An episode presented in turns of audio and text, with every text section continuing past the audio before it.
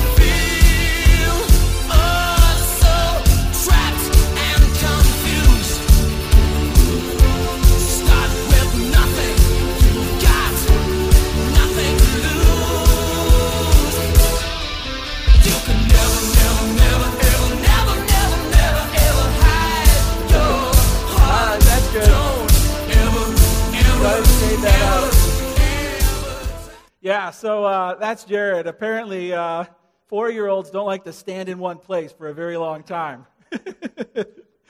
so, um, just observing what goes on at these four year old soccer practices, you know, I tell you, it's really hard to teach four year olds what it means to operate as a team. Uh, very difficult. And you'd be amazed at how they get. They get that when they see the ball, they got to kick it. But kicking it like together as a team in the same direction to try and get it in the goal, that just, you know, I mean, they just don't get that at all. They don't understand it.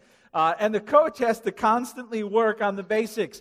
There's our goal, that direction. These are your teammates. Don't take the ball from them. Those are your opponents. Don't let them get the ball. And constantly clarifying for them what it means to work uh, as a team. You know what's interesting is sometimes it's really hard for adults to also remember and learn what it means to work on a team uh, as a team.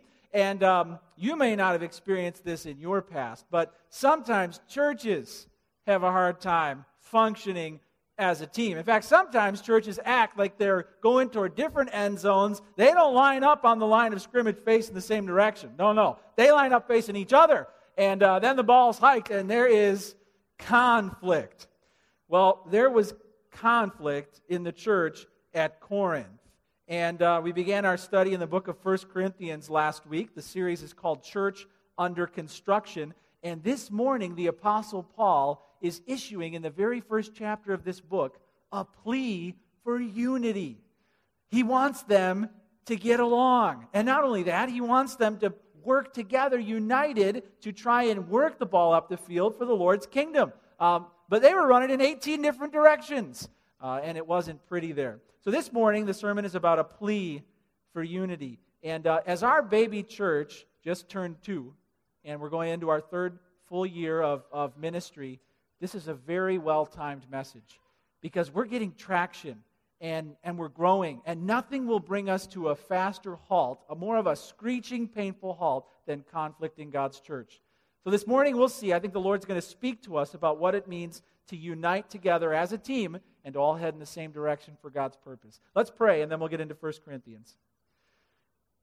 Father, we know that you love your church. Lord Jesus, you died for your church.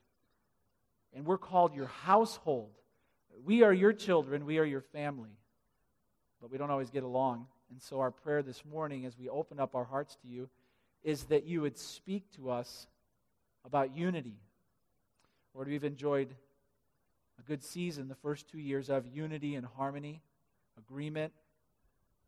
And I pray that that would continue. I pray that each person in this room, Lord, who in their past has perhaps experienced the pain of disunity in, in churches, would hear from you today. Perhaps many are still healing from churches that have turned on each other. Perhaps, uh, Lord, some their heart is just not right with you, and they are, they are primed to become divisive. My prayer is that your word would speak to all of us this morning. We give you our hearts, we give you our ears. Speak to us, Lord, in Jesus' name. Amen. Well, turn to 1 Corinthians chapter 1. 1 Corinthians chapter 1. Uh, hey, you're getting in at the very beginning here. It's going to take us a year to get through this uh, series, 1 Corinthians. And here you, you know, you can go back and hear the very first message last week online if you want. Uh, but we're only in verse 10 of the first chapter, so it's still early. Uh, and we're going to have three main points this morning about what God wants us, how, our, how we can serve uh, to unite together. And then there's a bunch of sub points too. So get your pen ready.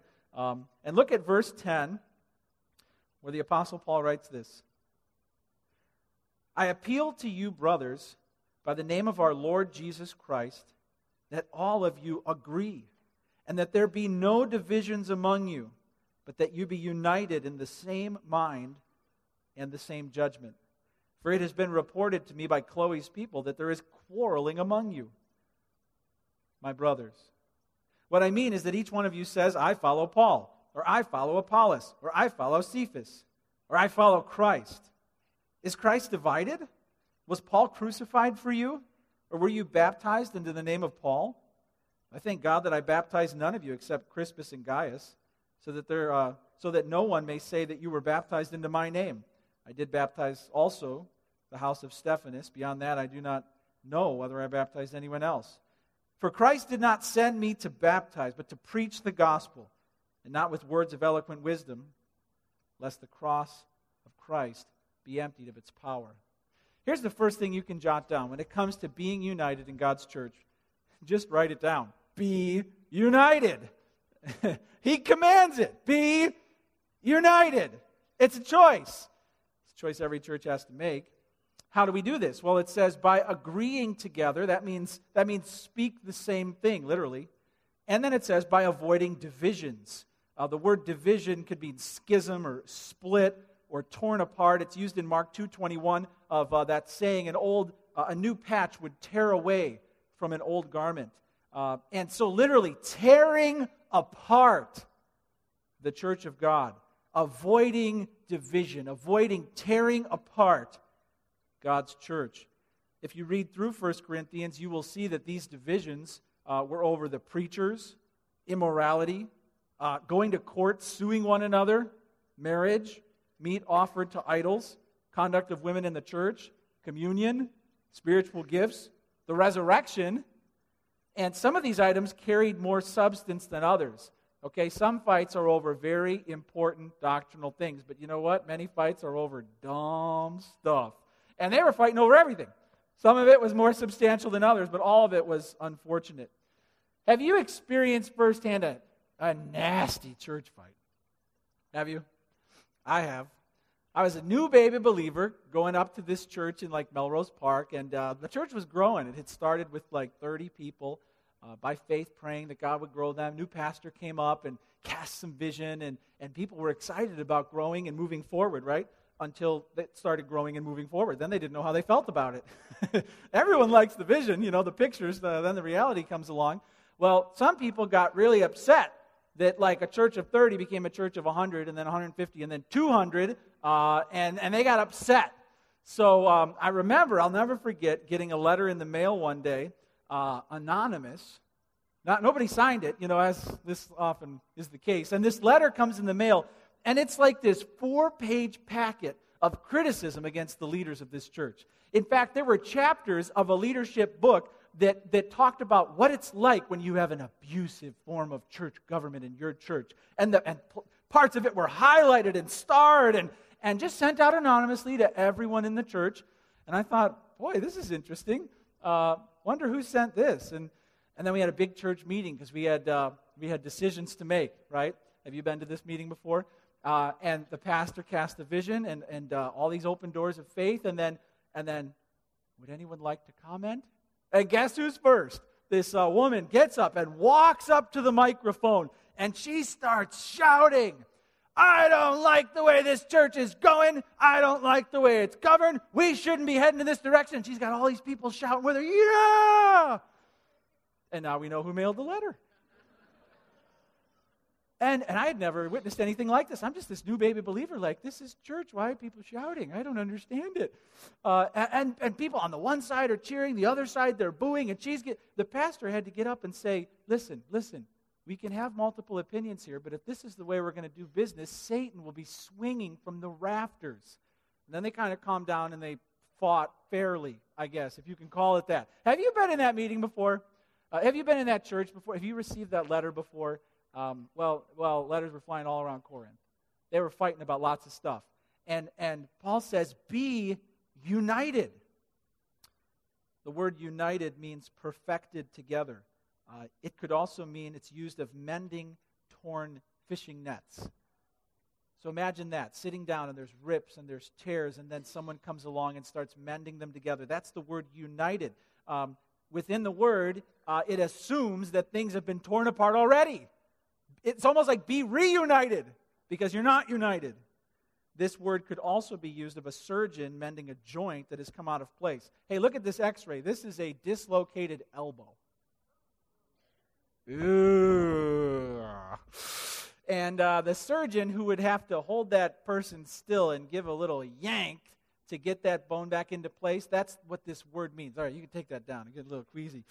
Uh, be united. In other words, bone get back into joint because there's great pain being caused by your division. It says, be united in mind and in judgment.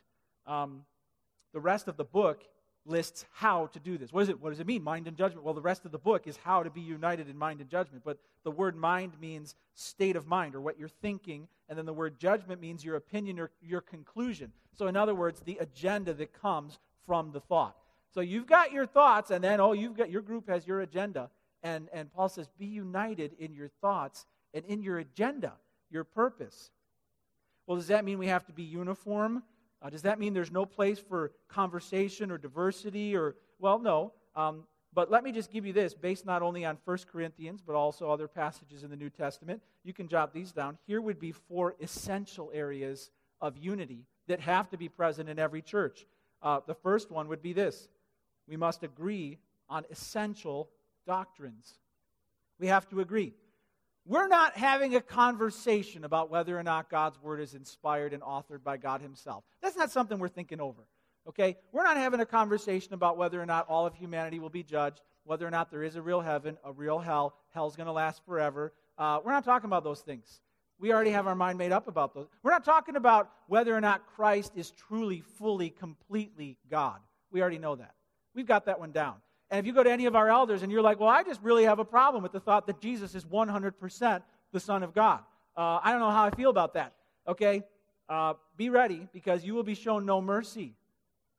These are convictions, these are doctrinal convictions in our church, and, and we're united on these. Uh, now, there's plenty of areas where we disagree. And I think this is one strength in Harvest uh, that we have uh, several areas where we don't like go on witch hunts to make sure that you believe exactly what we believe about these non-essential areas of doctrine. And you'd be surprised, even on our elder board, uh, we have different opinions on certain things. Um, or even if we have the same opinion, we maybe have the different brand of that camp, if, if that makes sense. Um, I mean, things like the end times. When does the rapture happen? What exactly do we believe about speaking in tongues? How, uh, where are we on the spectrum of Calvinism? Uh, what's our opinion of alcohol and Christians? What's the best way to school your children? Uh, we have different opinions. And you know what? The strength of Harvest is that you can have different opinions on those things too. And we're not going to go on a witch hunt in membership class, okay? Okay? We want to know what you believe about this. And we want to know what you believe about this. Uh, we don't do that.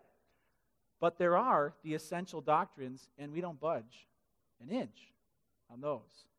So we have to agree on essential doctrines. We also have to agree not to, jot this down, not to campaign for men.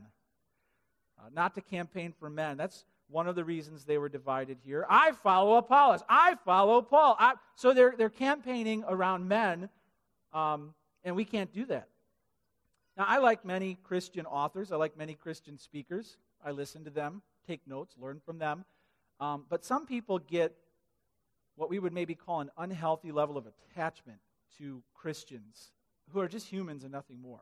Okay, they're just humans and nothing more. Um, maybe, uh, maybe you've met John MacArthur junkies. read everything he's put out, listened to every sermon. They're just junkies, or maybe some people who are in the Piper posse, uh, or maybe with a Chris Chandler clique. Maybe that's, uh, or, or maybe going way back, they're on the Calvin craze still. I mean, the Reformation is alive and well in their heart. Is this a bad thing? No. Is it good to have people who you really resonate with, who kind of, you know, they're your brand, and you kind of, eh, that's not a bad thing. All right, but search your heart. Would the people closest to you in life honestly say that Jesus, Jesus is the person you are most excited about? Search your heart. Over the past year, have you tried to campaign more to get people to buy into Christ? Or have you campaigned more to get people to buy into a human? A human. A sinful, despicable, saved from hell, pathetic, sinful human. Uh, and, and perhaps your affections and your enthusiasm about a person needs to be redirected back fully, unquestionably, to the Lord Jesus Christ. We don't campaign for men here. We agree on essential doctrines. We agree not to campaign for men. Uh, next, we agree that we're united in Christ. We agree that we're united in Christ. Um, this is where perhaps because people don't buy into your brand, or perhaps they're not in your camp, you vilify the other group. Well, are they even Christians? I don't even know if they can be brothers. Uh, Mark Driscoll does a good job of describing um, there's a difference between state borders and national borders when it comes to doctrine. And for some people, every border is a national border. And you go to war to defend your national borders. State borders, you, know, you don't really take up arms for those. I mean, unless you're Texas.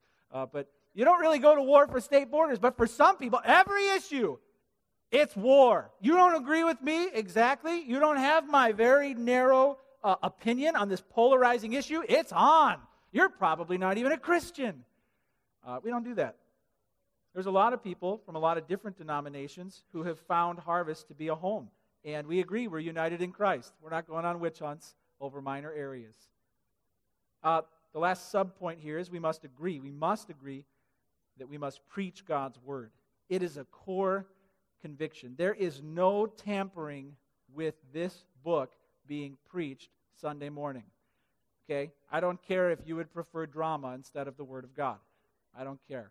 I don't care if you would prefer a lot more of lighthearted stories or inspirational messages, or I don't care if you would like a little more politics and, you know, tell us about what's going on. You know what? We don't really care because God wants His Word to be preached. This will never change. In fact, if I ever get up here without my Bible, security has permission to get up here and provide me with one. All right? If anyone comes here as a visiting pastor and they get up here without a Bible, security will bring one to the stage, okay? Uh, we take this seriously, and we all have to be united that this word must be preached, regardless of how it's received. It has to be preached. And that's clearly coming through the Apostle Paul's voice here this morning. So be united. Be united by agreeing on essential doctrines, agreeing not to campaign for men, agreeing we're united in Christ and agreeing we must preach God's word. John MacArthur lists results what happens when God's church is divided. Division is demoralizing, it's discouraging, it's weakening, it undermines our testimony, it chases away joy, it limits our effectiveness, and it robs God of glory. It's a high price to pay for division. All right, second point here not just be united, but uh, what to do, but here's what not to do. Write this down. Avoid factious fighting. Avoid factious fighting. Look at back at verse 11. It says in verse 11, For it has been reported to me by Chloe's people. We don't really know much about Chloe, uh, but Chloe tattled. Chloe tattled to the Apostle Paul. It has been reported to me by Chloe's people that there's quarreling, strife uh, among you brothers. Says, What I mean is that each of you says, I follow Paul, I follow Apollos, I follow Cephas, I follow Christ. So they're rallying around people, and then, and then uh, Paul just like blurts it out. Is, is Christ divided? Ironically, asking that question. You're going to find yourself somewhere in this group, or you will have encountered one of these groups in your past. You see, things don't really change all that much because we're human. Chloe, perhaps you were Chloe's people in a past church. You were the ones who you knew what was going on was wrong you tried to do something, it didn't quite work, but there's always a remnant of people who aren't involved, and they're just like, what's going on here? Something, this shouldn't be happening. kind of on the outside, trying to tell everybody else this shouldn't be happening. And that's Chloe. Maybe, maybe you were there.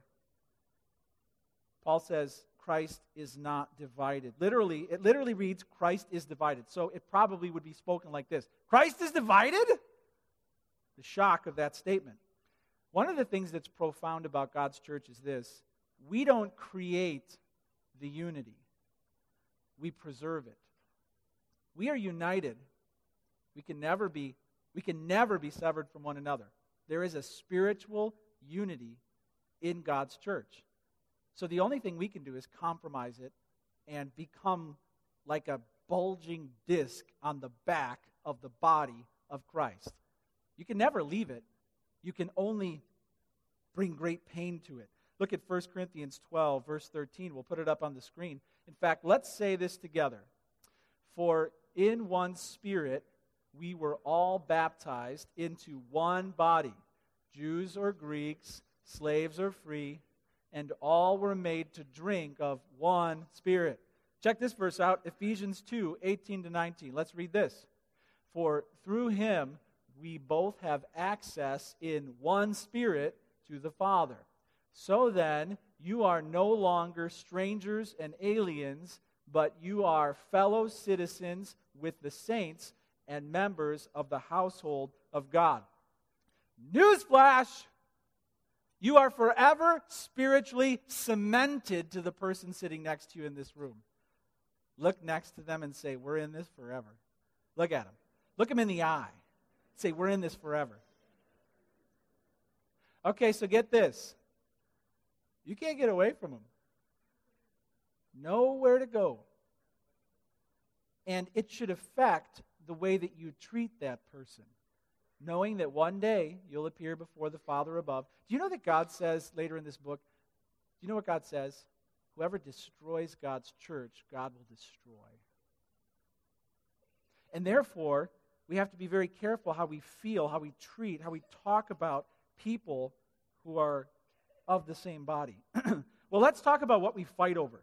Um, each of these groups, you know, we, we're not given a ton of detail on what exactly they believe, but if you would allow me to, um, judging on what else is mentioned in 1 Corinthians and just some of the other fights that happened in the New Testament, um, allow me to somewhat um, try and guess what it was that each of these groups championed. Uh, each one of these things that I'm going to share are very biblical. How closely tied it is to this group in Corinth, we don't really know.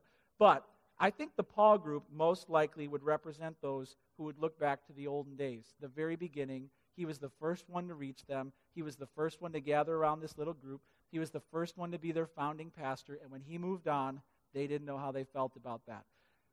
Apollos came. Peter probably made a visit. And, and all these other people are chasing these newer. And you know what? That original group is just like, we follow Paul. We follow Paul. So you can jot this down. These would be the people who perhaps fight over change. These would maybe be the people who fight over change. And we fight over change in the church today. These would be the people who love the good old days, not sure how they like the advancement. They like predictability, they like stability, they like comfort, they like ease.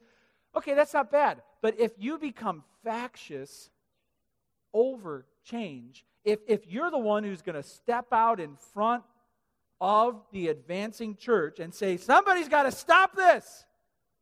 This is getting too hard to manage. Too much work. Where are all these people coming from? We, then that becomes dangerous. Um, if you decide to fight, to convene, to become a faction over change, to, to just be the back to the, the first, if we could just keep it the way it was, looking back to history maybe, um, we don't know for sure. But my guess would be that's the voice of these people. This is the Paul group. Have you been a part of a church where the fight was about change? It, it was the vision, it was the new people, it, it was the turning a corner, and that's what did it. And then there was the camp, the group, and they, well, we got to get back to where we were. And boy, they were filled with ambition to try and turn this ship around. We're going in the wrong direction. We got to turn it around. We got to get back to where we were the way we've always done things. Back to that. Don't like these new people, don't like these new songs, don't like this new pastor, don't like it, don't like it, don't like it, don't like it. Change became what they fought over. We fight over change today. The Apollos group, if I could suggest to you perhaps, you can write this down. We fight over preferences. The Apollos group, they kind of liked it when Apollos came to town. He was educated, came from Alexandria. Uh, he knew his, he knew his stuff. He had, he had some degrees after his name. When he spoke, it was like soothing to the ear. Um, Paul admitted that he just wasn't that eloquent, you know. Apollos, on the other hand, wow, when he talks, it's like, whew, I just, it just like resonates with me. Uh, perhaps he also appealed to the wealthier, the more intelligent folks in the church. This could have been perhaps a, a, a rift over, and we do know later in 1 Corinthians there are fights between economic classes. Okay? Who was it that was rallying around Apollos? Well, they just preferred a different kind of, a higher level of preaching. That was just their preference. Here's the problem in being aficionados of what they hear, they were picking one over the other. It's not wrong to want a certain kind of preaching, it's not wrong to want to go deeper. But when the Apostle Paul, who's sent by Christ to your church, is kind of like, meh, eh. But Apollos, is like, whoa. Okay, Paul's writing scripture. You don't really like the way he talks. He's writing scripture. Jesus told him to come to your church. All right? And, uh, and there are people in this day and age who, you know, their preferences, they prefer a different pastor, not settled with the one they have, you know, and, and they'll tell you about it. Uh, early on, there's some people who came to our church, and we're not far from the main campus up at Harvest Rolling Meadows. Pastor James is an amazing preacher, uh, 20 years experience on the radio, and, and they just flat out would say, Well, you're not James. And I'm like, I'm not? really? yeah. Newsflash, uh, James is James, and uh, I'm not. And and what's unfortunate is I don't care what church they pick, but I know that some of them are driving 50 minutes to get up there. They're not in a small group. They're not serving in a ministry, and so it's it's that they are they are so uh, needing to be fed by a, a, this chef. Only this chef can prepare my meal. That it is it's, it's bringing their full discipleship to a halt. Okay? And boy, they get a lot of good sermons, but they're not truly being discipled by the standard of what we would call a disciple. Okay? Do you see how that preference, that preference can become a divisive thing and, and it could stunt their own growth? Um, in perhaps a church that you used to be a part of, maybe there was somebody, maybe he was on staff, maybe he was an elder, maybe he was a deacon, but there was something about his persona. People just rallied around him. And when people got mad, this guy knew how to talk about why we were mad. And a bunch of people rallied around him, and, uh, and that's what divided the church. It was their preference, and perhaps even to match this group a little more, uh, maybe they were kind of elitist in what they believed. You know, they thought they knew better than everyone else. And, uh, so did that staff leader. And uh, we're going to follow him. Uh, so dividing over personas and preferences would probably be the spirit of the Apollos group. And we fight over preferences today.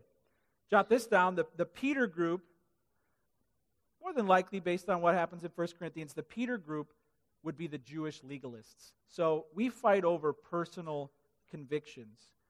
Write that down. We fight over personal convictions. The, the Jews in Corinth didn't know how to feel about these Gentiles. They didn't like the way they ate. They didn't like the way they dressed. They didn't like the way their women interacted in public. They didn't like it. They didn't like it. And and Peter sometimes, he had a problem with this too. There was a time when Paul had to confront Peter to his face because of the way that he was acting legalistic around Gentiles. You remember that?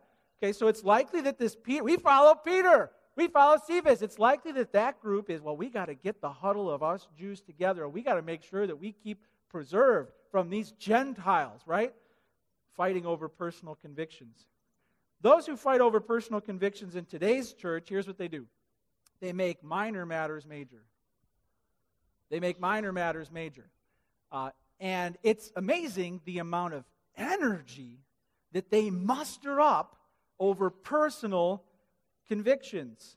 Uh, what would personal convictions be? Well, making my list of personal convictions would be uh, dress code.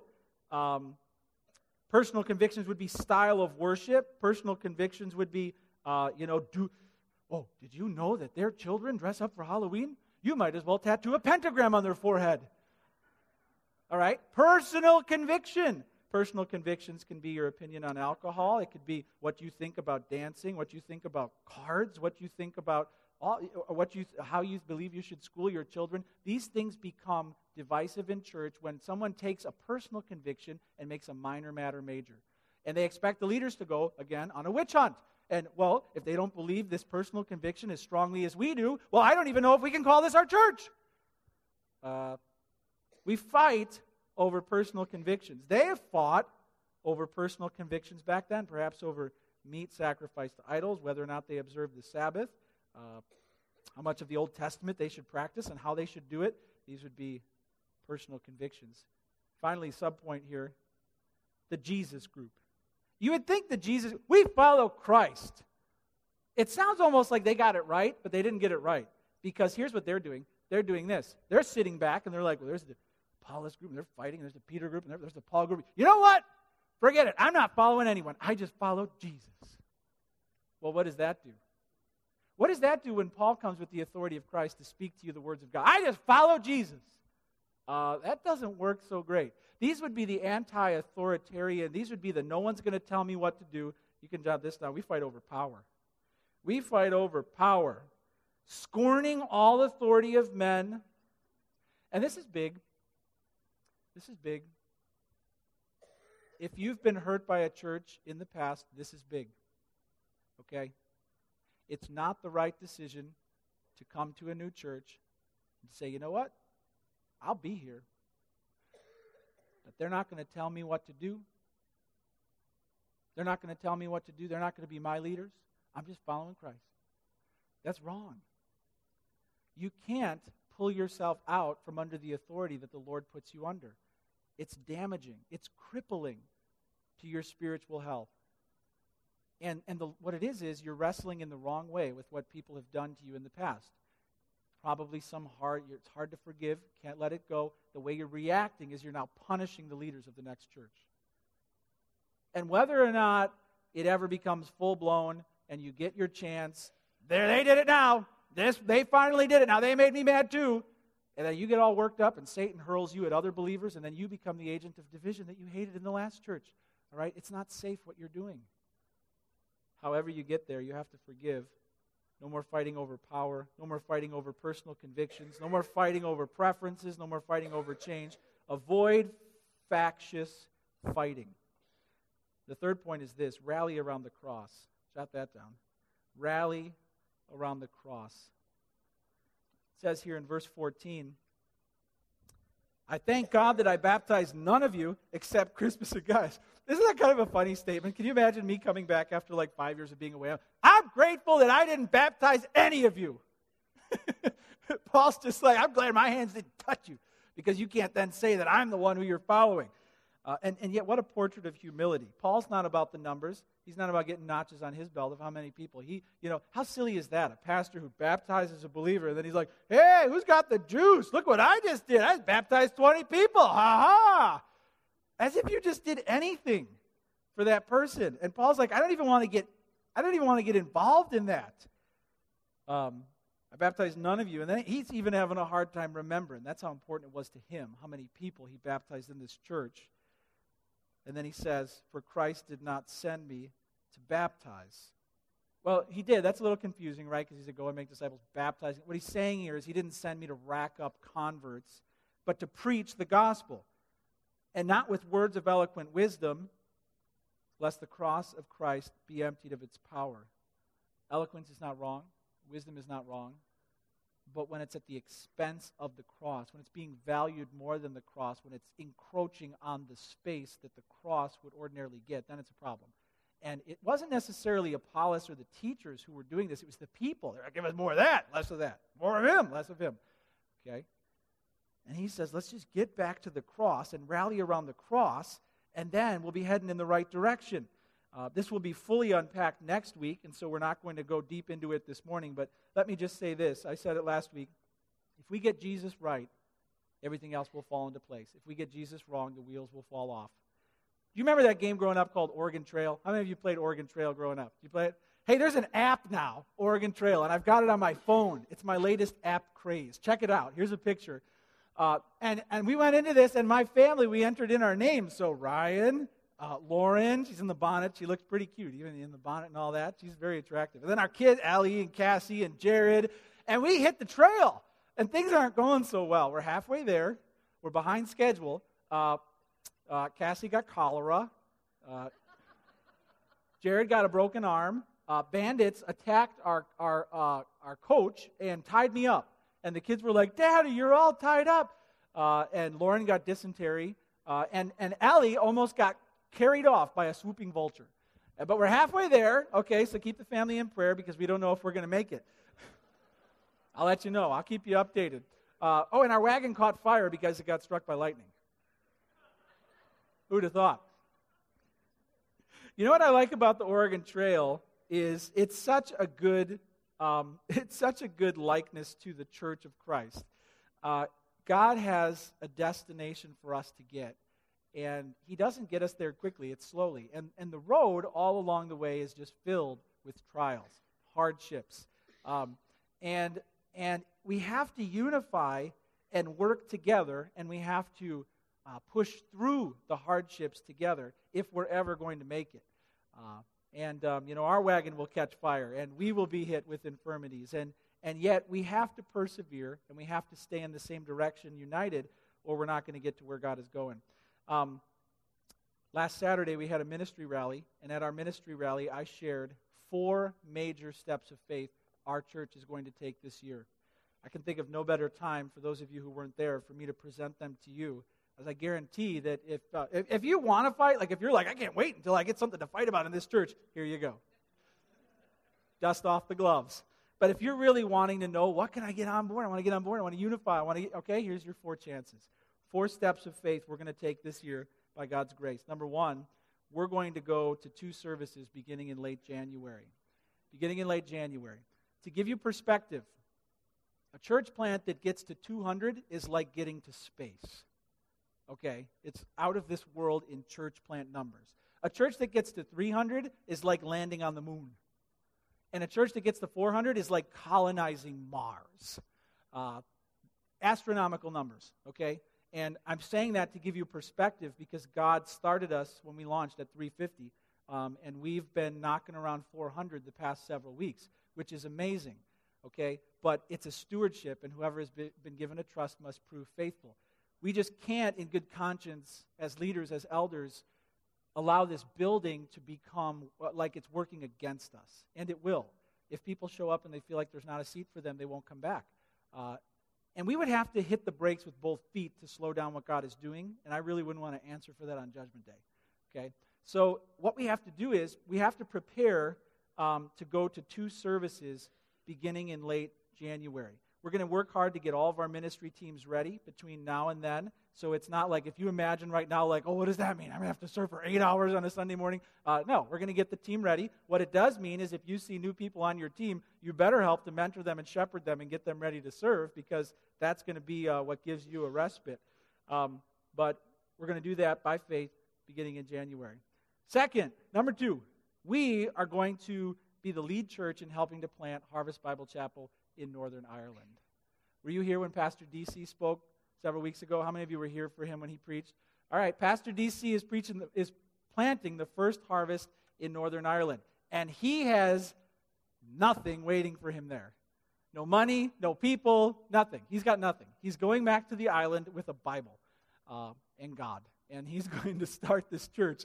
So they, they asked us, the Harvest Fellowship asked us if we would partner and be like the mother church to harvest in Northern Ireland. And the elders prayed about it and took a few months, thought through it, weighed all the pros and cons. It helped us to really start forming our own personal missions philosophy. Uh, and we, you know, we found out that it doesn't mean that this is the only thing we're doing for the next three years. We can still spread out. We can go to Ethiopia. We can go help this church in Kenya, do some humanitarian stuff too. But the biggest thing we're going to do the next three years is we're going to help Harvest Northern Ireland to launch. It's going to involve sending a team over to train them because they don't know the first thing about harvest. I will be going over there probably three times, um, and uh, it is going to be an amazing adventure. So keep that in prayer. By faith, by faith, what we're doing here is going to make a giant impact in another country. It is going to. Number three, Raise your hand if you still want to be meeting in Stagg High School in five years. Raise your hand up high. Anyone? No one? You do. All right. What's your name, buddy? Joe. You're on the road crew next week, 6:30 a.m. You've got to report to the back doors, and you're going to help bring everything. No, I'm just kidding with you, buddy. I'm just kidding. if an adult had raised their hand, they would have been on the road crew from now until we leave this building. Uh, church in a box, portable church, is a temporary thing, and we need more vision than that. Since, our, since we're growing, two services will only slow it for a time. So, what we're going to do is the time to save and to research and to plan for a future facility that we can call home is now. Uh, do you know that Stagg, they give us a year contract, but they can end it, they can end it like today. They can call me right now and end it if they want to. Uh, that's how much security we have in this building. And we have a great relationship with the people at Stagg, but a new principal, a new theater director, a new superintendent, why would we rest our future on those shifting waves? Uh, so Banks like to see savings. God loves to see faith. So by faith, we're going to step out. And on December 18th, you can write that down.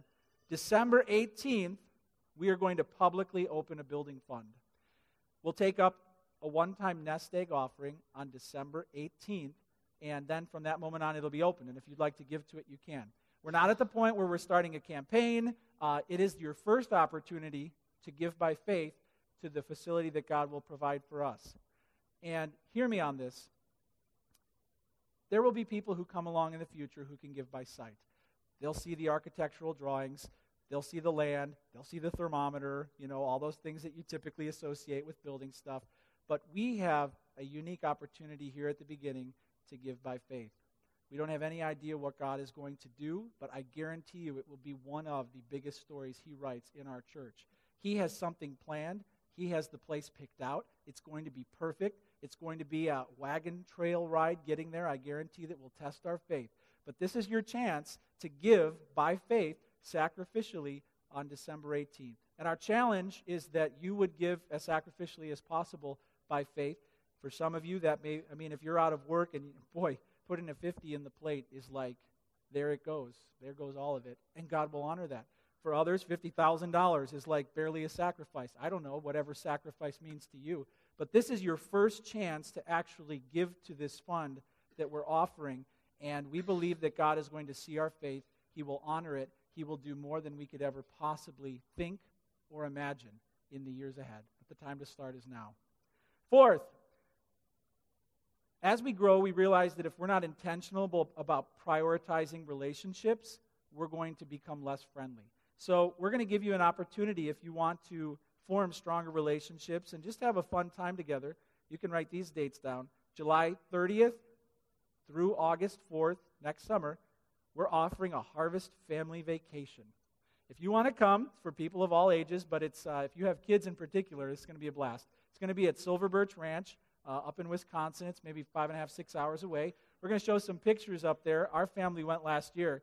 And we get to rent this whole camp out, and there'll be people who could come from all over the country also. But um, in the mornings, they've got like a vacation Bible school running for the kids, and all the adults can gather for like a chapel time. So I'll be speaking just uh, a devotion each morning. Mark's going to be there with several members of our worship team.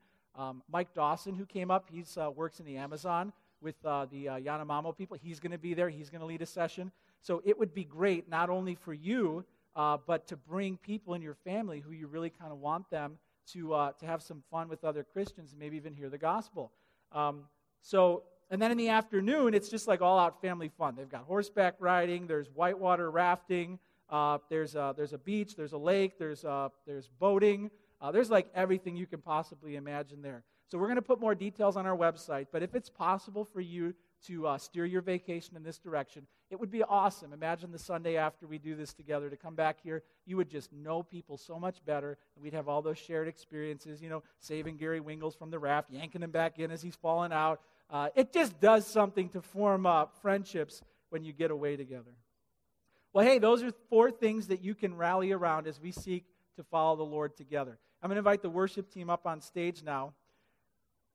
And this is true if we focus on Christ and get Jesus right, everything else will fall into place. This last song that we are going to sing in a moment really takes our eyes and it puts them back on Christ. And as you think about what Christ did for you, as you think about why he did it and what he's calling us to do together, let's just all together, unified, sing of the thing that is going to be our rallying point, the cross of Christ. Let's all get up together. Let's close out by singing this song together. And can it be?